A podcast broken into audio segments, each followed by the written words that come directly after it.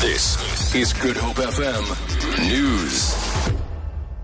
A case of sexual harassment has been opened against ANC Western Cape Provincial Chairperson Marius Fransman. The case was opened at Sun City Police Station in the northwest.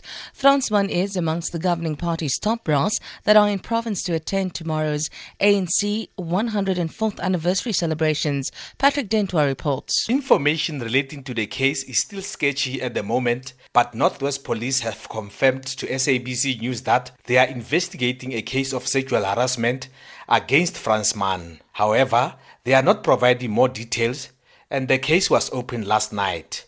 Police spokesperson Sabata Mokgwabone says no one has been arrested. Patrick Dintwa, SABC News, Rustenburg. Farmers in Tulbagh in the Cape Winelands district are today assessing the damage of the aftermath of yesterday's wildfire that caused damage to 40 hectares of land. Firefighters managed to bring the blaze under control by this morning. A farmer, John Ackland, lost half of his olive grove, which was 2,000 trees in the fire and 4 hectares of grape vineyards that they would have started harvesting in three weeks' time. The former Western Cape Education Minister Cameron Dugmore says the process of appointing teachers must be scrutinized to ensure that the best suitable teachers are appointed. He was responding to a question on what can be done to improve matric results. Dugmore, now an ANC MP in the legislature, delivered the keynote address at the Africa Political Summit underway at the Cape Town International Convention Centre. Andile Mbanjwa reports. The summit brings together the best political professionals from across the world with the aim to connect with each other and work with each other to change the world for the better.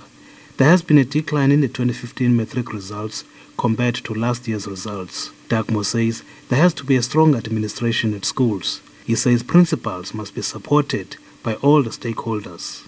Andile Mbanjwa, SABC News, Cape Town. The National Rifle Association in the U.S. says they see no reason to participate in a public relations spectacle orchestrated by the White House. The NRA was responding to President Barack Obama's package of executive actions aimed at keeping guns from people who should not have access to them. The BBC's Jon Sopel reports. What was striking about this town hall appearance by the president was not what he said that was new. He'd set out the executive actions he'd take earlier in the week, but his determination to take the fight to the most powerful lobby group in the US, the National Rifle Association. He lambasted them for refusing to appear in the programme and said that all his proposal sought to do was to ensure that weapons didn't get into the wrong hands. And he ridiculed the idea that he was engaged in a conspiracy to take away people's right to bear arms. For Good Hope FM News, I'm Sandra Rosenberg.